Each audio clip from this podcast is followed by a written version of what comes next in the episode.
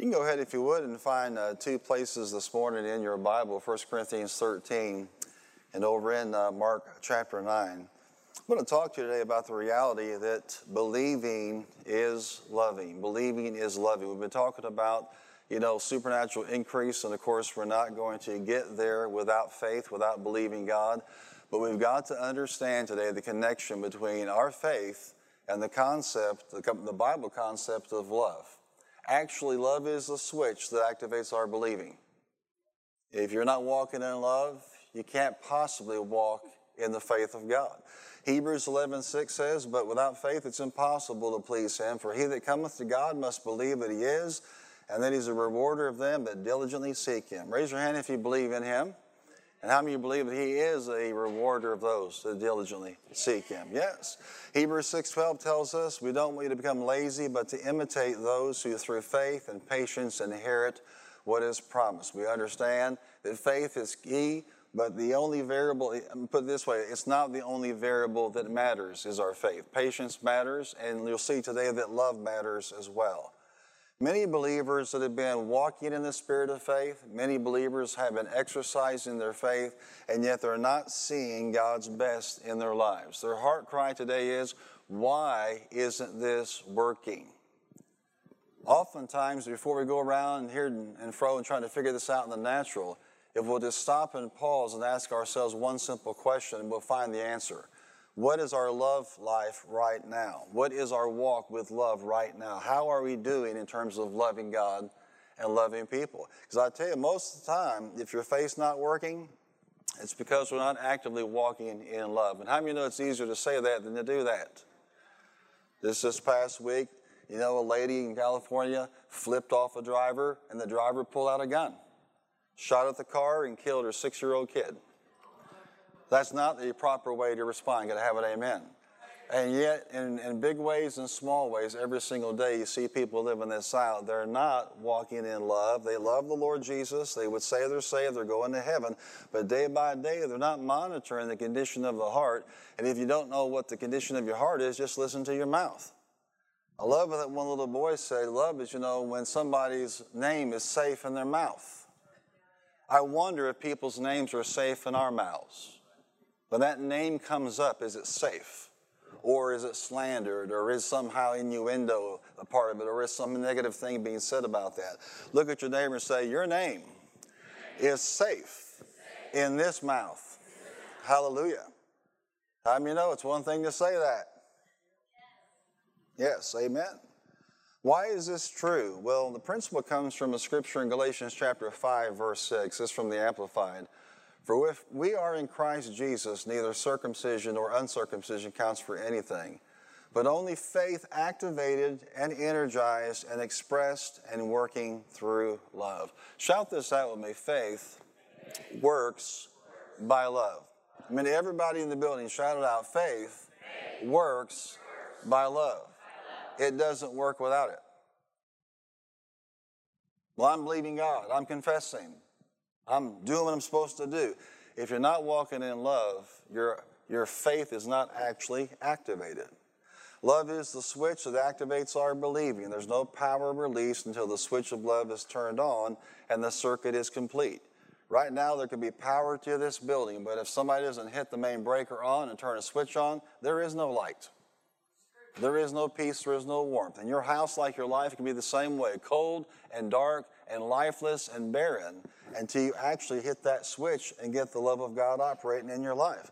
All the switch is is a device that closes the circuit, causing the power to actually flow. In our lives as Christians, that switch is love. Everything shuts down without it. That shouldn't surprise us, for God so loved the world that He what?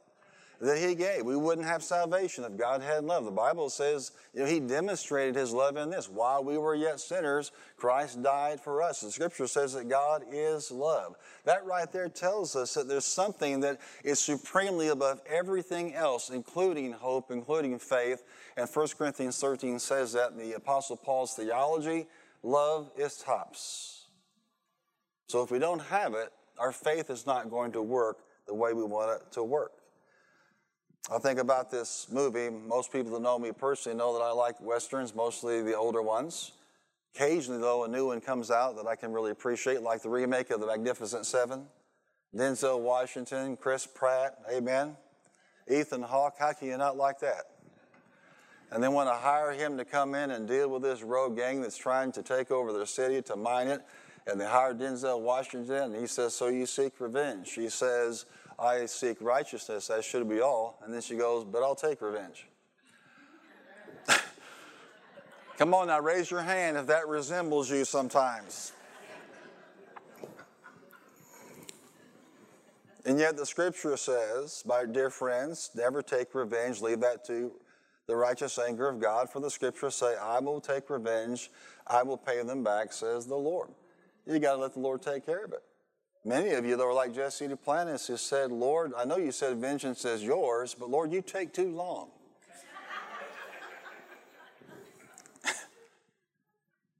Amen. Believing is doing, but believing is also loving. I know we can do all we want, but if we're not walking in love, nothing we do is going to work. So I'd like to see today maybe just a little bit of the frustration that some of you have alleviated by helping you to understand that if you want to be a victorious person, if you want your faith to work, you've got to work on your love walk. How you interact with God, but how you interact with people. Well, I'm just fine with God. It's people I can't stand. There's a problem there. because you can't say I'm fine with God if you're at war with a bunch of people. Oh, yes, I can. No, you can't write your own rules. I'm sorry. Listen to what Paul says in 1 Corinthians 13. This is also from the Amplified. If I can speak in the tongues of men and of angels, but have not love, that reasoning, intentional spiritual devotion, such as inspired by God's love for and in us, I'm only a noisy gong or clanging cymbal. And if I have prophetic powers, the gift of interpreting the divine will and purpose, and understand all the secret truths and mysteries, and possess all knowledge, and if I have sufficient faith so I can remove mountains but have not love, God's love in me, I'm nothing, useless, a nobody even if I dole out all that I have to the poor, if I surrender my body to be burned in order that I may glory, but have not love, I gain nothing. Love endures long and is patient, kind. Love never is envious, nor boils over with jealousy. It's not boastful or vainglorious, does not display itself haughtily. It is not conceited, arrogant, and inflated with pride. It is not rude, unmannerly, and does not act unbecomingly. Love, God's love in us, does not insist on its own rights or its own way. It's not self seeking. It's not touchy or fretful or resentful. It's not touchy, fretful, or resentful. Come on, say it with me. Love is not touchy, fretful, or resentful. It's not prickly. It takes no account of the evil done to it, pays no attention to the suffered wrong. There's no gunny sack with all the things that people did against you or said against you. How many know that's a miserable way to live? Dragging that sack around you wherever you go. Well, that's what love is, and that's the standard for love. And I thank God that it's actually here because it helps us really put a handle on what it means to walk in love. The question is, how are you doing in terms of the comparison? How are you doing in terms of the standard that God lays out? Let me help you connect this to your faith for just a moment. Faith won't work in an impatient heart. It just won't. We learn that faith and patience work together. Number two, faith won't work in an unkind heart. You're walking around confessing the Word of God, sowing your seed, believing for supernatural increase, and then you're unkind to people you meet throughout your day. That's not going to work. Your faith is not going to work when you're unkind to people. Kelly and I were at a restaurant the other day, and uh, I mean, from the time the, the girl you know, walked up the ditties, they gave her like six or seven different tables, including one table of 12 people, and that was all hers. And it was her third day on the job. I mean, she was constantly in tears or about to cry. And we're simply telling her she's doing a great job, you know. Everybody has to learn whatever it is they're supposed to learn. And I can't figure out why somebody over a stupid meal would want to break somebody's spirit like that. And I also wonder how many of those were Christians that were doing it. So when you're out there throughout your day, I'm just faithful, I'm just jacked up pastor. Praise the Lord for the word of God. And then you go out to eat and you treat people like garbage that work, that work in a service industry, you might as well forget about your faith working. Because faith won't work in an unkind heart. We have to understand that this is not a one time shot, this is how we live daily. The truth of the matter is, every time we're unkind, we pulled ourselves out of faith.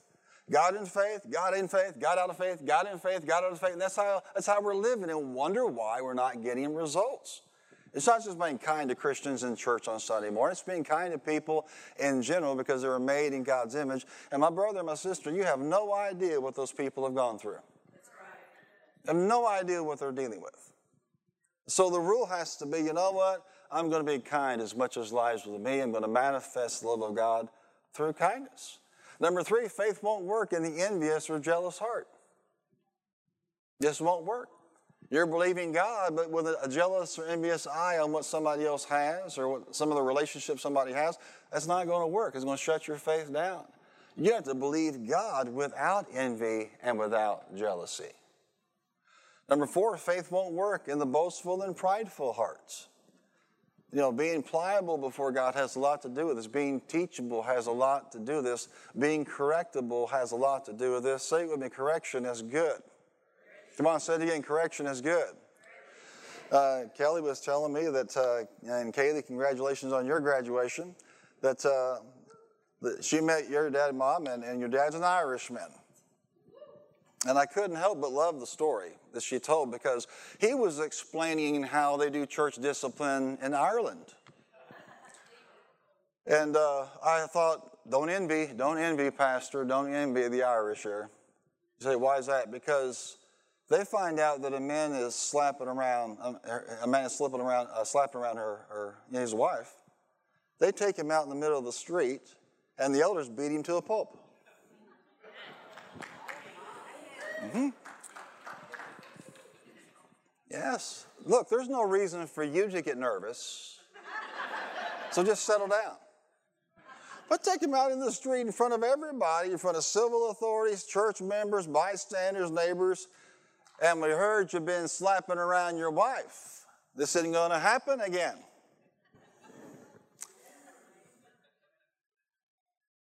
I'm just sitting there in awe and wonder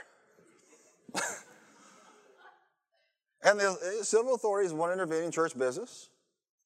And the members won't say, oh, that's so unloving and so unkind. And it doesn't necessarily mean that the man will leave the church.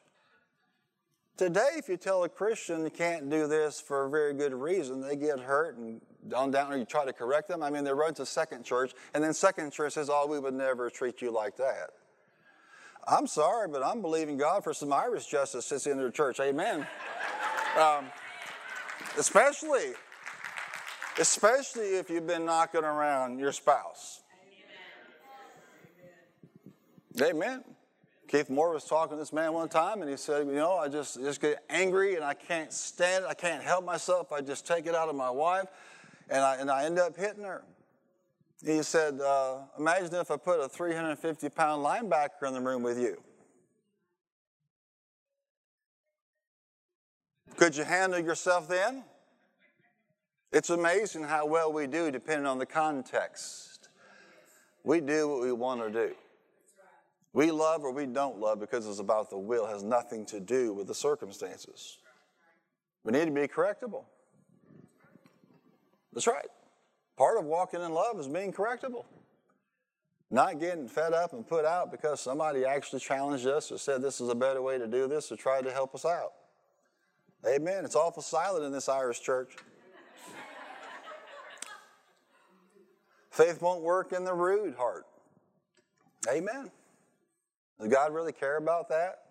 Displays of verbal and nonverbal you know, passivity or aggression? Does he care? Yes, he cares. Faith won't work in the selfish heart. Amen. Say it with me I refuse to be selfish.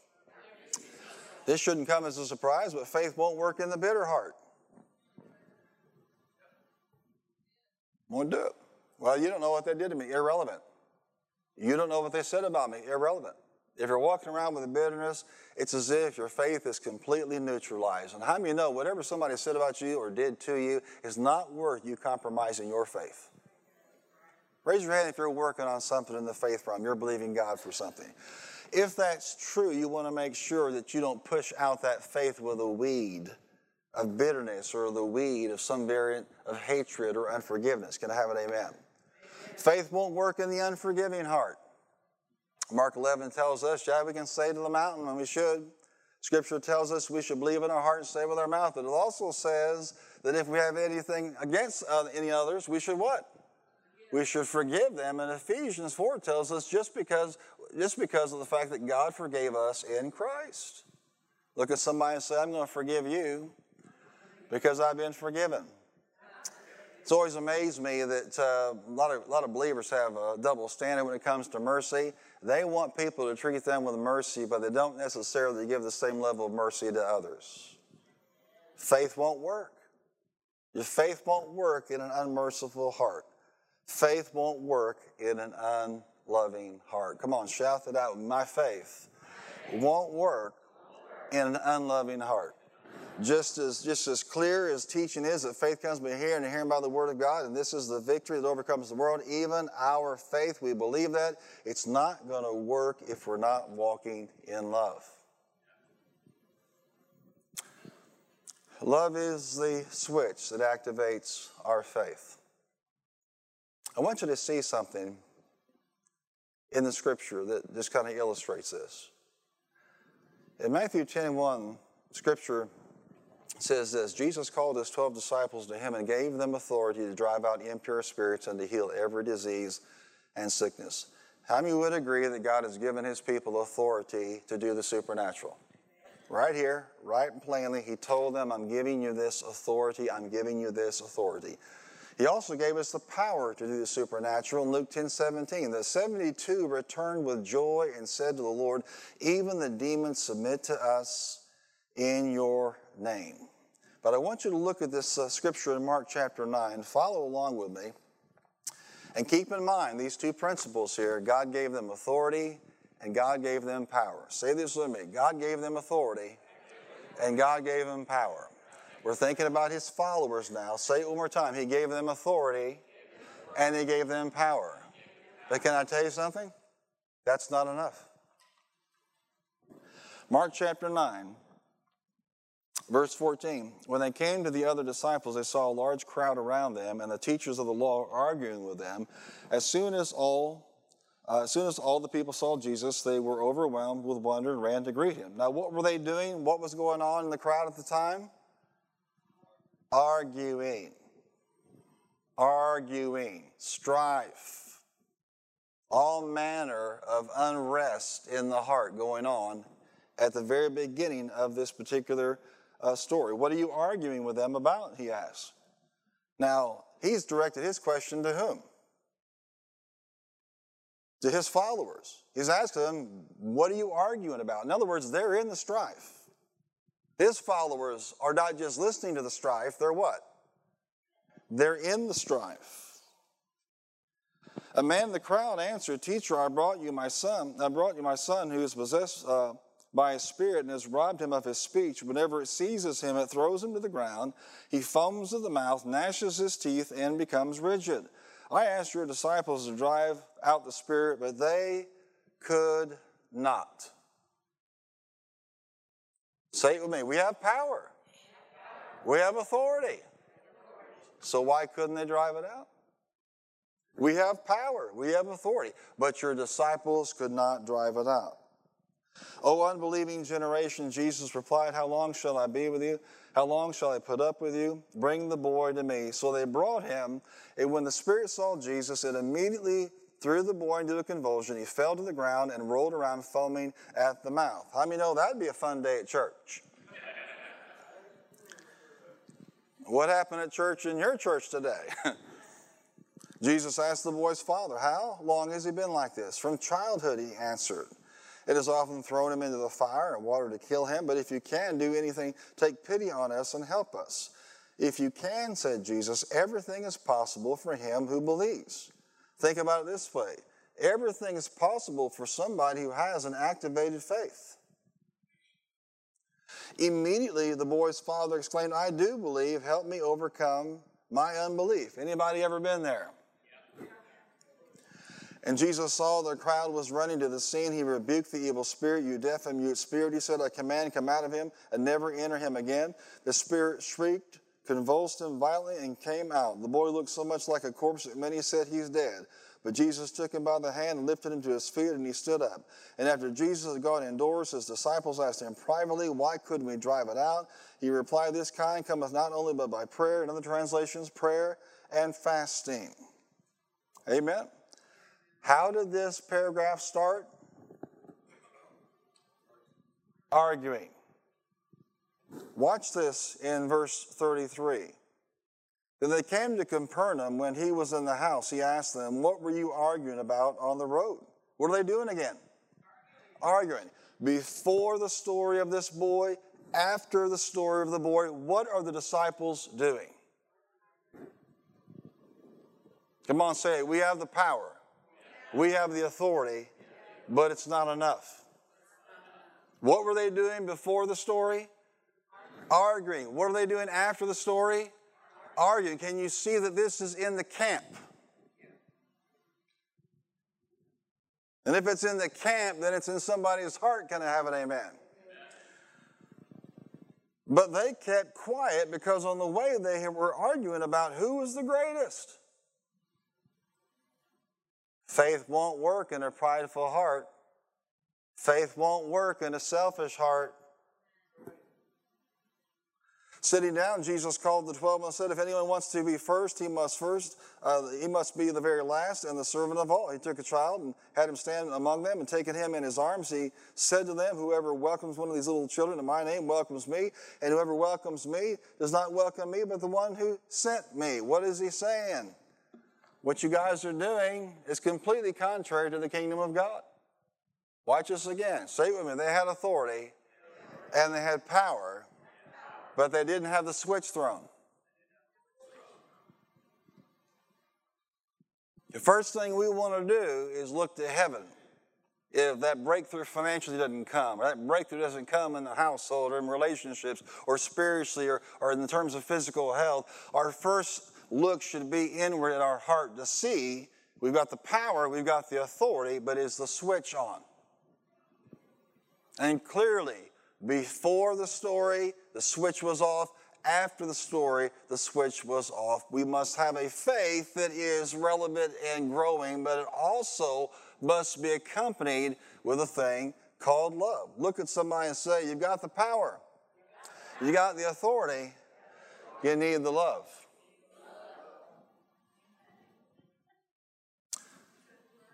The disciples, there's strife in the camp. There's no love, so there's no power to deliver the boy. Jesus said plainly this type of love is cultivated in an atmosphere of prayer and fasting, which challenges us. We don't go to prayer and fasting, Lord, so that you'll move and you'll heal this boy or whatever. We don't go to prayer and fasting and twist God's arm, make him do something he doesn't do. We go to prayer and fasting so he can go to work on us.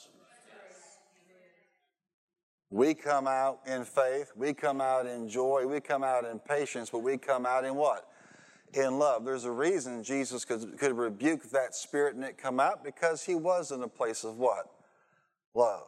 I just did a cursory listing, you know, and I was going to share them all with you, but not for sake of time today. You can just look them up yourself. How many times the Bible says of Jesus, with compassion he did this, and with compassion he did that, and because of compassion he did this to this person. That's got to be the way you operate in the things of God if you want your faith to work. He's the example, and He lived it out for you and for me. Strife, competition, hidden agendas, hidden motives, offense, inability to be corrected. You know, any kind of this manifestation of strife, and you won't be able to produce the results that God wants you to produce. What is that? James 3:16 says, "For where you have envy and selfish ambition, there you find disorder and every evil practice. There has to be love for your faith to work. It's why if we only talk about faith or only talk about confession or only talk about getting into the Word, we're missing something in our diet that we need. A lot of Christians need to consider their love walk and consider it very seriously. And the best place to do that is in a prayer, fast, a prayer and fasting scenario where God can speak to you, strip things out that don't belong there, and show you for who you really are. Is anybody willing to let God do that? Yes, amen. You can't cast out an evil spirit when you're yielding to one yourself. And that's what the spirit of strife is evil. Strife is face kryptonite. What happens to Superman when the kryptonite's in the house? He's done. Your faith is done when strife is around you. That's why when somebody's trying to get you into strife, you just need to shake your head, walk away, and say, Kryptonite. I love you, but you're not worth my faith. I'm not entering into that with you. When somebody starts ragging on somebody, somebody's name is not safe in their mouth, don't you dare let that person's name not be safe in your mouth. You just walk away and say, you know what? I'm not going to yield my faith and destroy my faith for the luxury of entering with you into that strife with that person. I'm going to live my life at a higher level. Can I have a good amen today? Strife, offense, unforgiveness, jealousy, competition, faith will never work in that atmosphere. Ever. So say it I have the authority, I have the power, but I need the love. Glory to God. In Psalm 139, Scripture says, verse 23 Search me, O God, know my heart, test me, and know my anxious thoughts. See if there's any offensive way in me, and lead me in the way everlasting. If you're honest and pray that way, He will show you. Amen. You may come out being more of an angel than you think. God could tell you He's very pleased with the condition of your heart, or He could start reminding you of the way you've treated people. Amen. And I think it's appropriate that even Todd hit on this subject today. Rodney taught about it earlier, and, and then, you know, Todd mentions it again. There's nothing right about what happened to Joseph. But you never see him taking revenge. Even when he brought them over, he toyed with them briefly.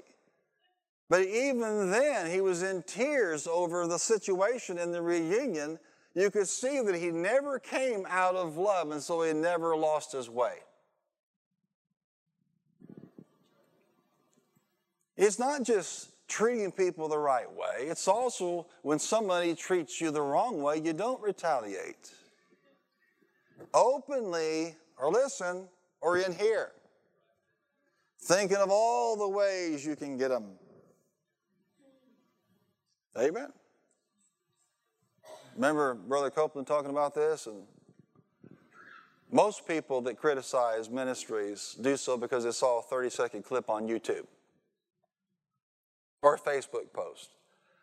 But if you know the totality of somebody's life and example in ministry, you understand that the 99.99% of the things that are said are lies, first of all, and intending to try to separate people from a reception of that ministry that could help them in their lives. I found that out myself the hard way.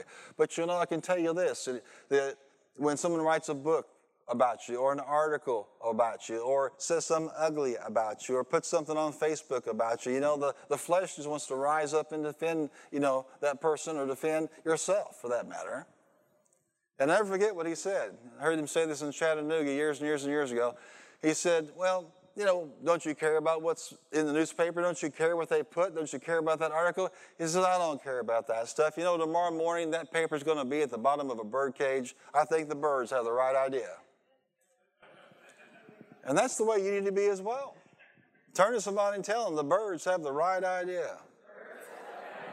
If you're not careful, you'll rise up and retaliate and walk right out of love. And in doing that, your faith will be neutralized. And that's exactly what the devil wants. It's not just that the devil doesn't like you or trying to get people not to like you, the devil's after your faith. So make a quality decision to stay in love. Amen. If you're not seeing supernatural increase and breakthrough, check your love walk first. I'm not getting, you know, results because of so and so. This isn't working because of them. If they hadn't have done this, then everything would be great. No, what you need to do is sit before the Lord and ask Him. How is my own love walk in this situation? Amen. Often it's the switch that's missing from our lives. When you hear someone say, Why can't I this or why don't we that? it's usually the love walk. So, how do you cultivate a faith or a love that's going to activate your faith? Say it with me I've got the authority, I've got the power, I need the love. Well, Pastor, you never have to love. This comes naturally to you. When they give you an ordination card, they, they just douse you in love. Well, if they did that, I missed it. As we cultivate love or don't cultivate love the same way everybody else does. As human as the next guy. Amen. And sometimes I want to see the Lord do little Irish justice. and so do you. But you know, our perception of God and what his, his priorities are rarely the same thing as what we think. He's, he's patient, loving, kind. He's trying to reach that person. You and I just want some kind of resolution in the flesh for it. No, the, the, the key for you and for me is to love people even when they treat you like garbage. Amen. Raise your hand if you have a story about somebody that stabbed you in the back, rolled over. Amen. Treated you inappropriately, betrayed your trust. And you said to yourself, well, you know, that's, that's Christians for you, that's people for you. And if you thought Christians were perfect, you were deceived. Amen? When a pastor dunks somebody in baptism, they don't come up perfect. Amen? They went down a working process and they came up the same way. And if you're shocked by the way somebody acts, you shouldn't be because they haven't arrived yet. Your job is to stay in love.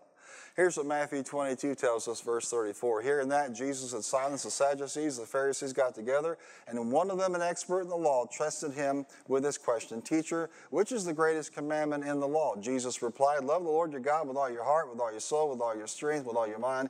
This is the first and greatest commandment. And the second is like it love your neighbor as yourself. All the law and the prophets hang on these two commandments. Everything depends on love. Come on, shout it out. Everything depends on love. So, what do you do to cultivate this kind of love that'll activate your faith? Number one, decide to love God like He's your Father, which means give Him the honor, respect, and devotion that He deserves. Without tapping into the love of God, without tapping into living contact with Him, there's no way you're going to love other people. You're not going to get this from any other influence in your life. No person's going to infuse you with a love that's capable of loving other people. You're going to have to get it from the Father and show Him the due honor and respect and devotion His name deserves. Then, second of all, decide to love people like your Father loves them. How God loves people is very different from how we love them. He loves them unconditionally. He loves them mercifully. He loves them with an ever ending love. You and I love with conditions. Amen? We love with, you know, pieces and portions of mercy, but He gives it all to people. You and I can learn from Him. There's nothing magical or secret to walking in love. That's the difficult part. Pastor would just give us five steps, hallelujah, glory to God, and I'll do those things and I'll be walking in love, praise the Lord. Fixed, done, over. No. It is a moment by moment decision.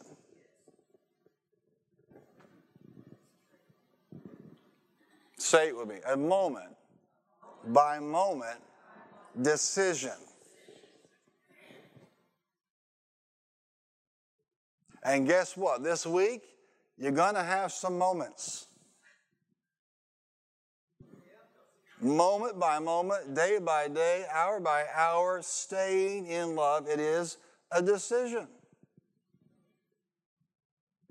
Which means it's entirely 100% up to you to stay in living contact with God and let that love flow to other people. And when the time comes, the opportunity comes to get upset, amen, to get it all out of sorts, let people have it, walk around with a chip on your shoulder and bitterness and offense, you're going to choose to stay in love. But what if that person doesn't like me? Who cares? Who taught you that life was about trying to get everybody to like you? Most of those people don't even like themselves.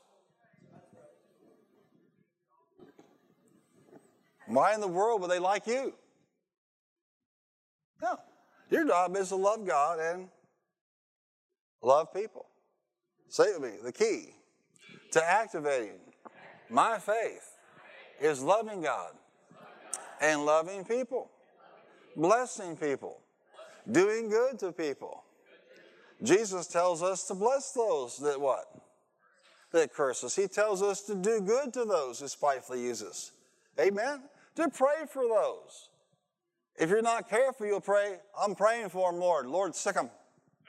Wrong spirit. They did something horrible to you, so what do you do? You intentionally do something that will be good to them. That's how love operates. Amen. They talk ugly about you. What do you do? Get on Facebook, bless God. Let them have it. No. You go around saying good things. Just because your name's not safe in their mouth doesn't mean that their name can't be safe in your mouth. What a powerful principle from such a little kid. Amen? Turn to somebody again and say, Your name will always be safe in my mouth. When I talk about you, it's always good things, positive things, edifying things, loving things. I want my faith activated. If it's really important for you to see the end of your faith, make sure that you pay attention to this principle. Say it with me I've got the authority, and I've got the power, and now I've got the love in Jesus' name. Come on, give him a big hand clap and thank him for it.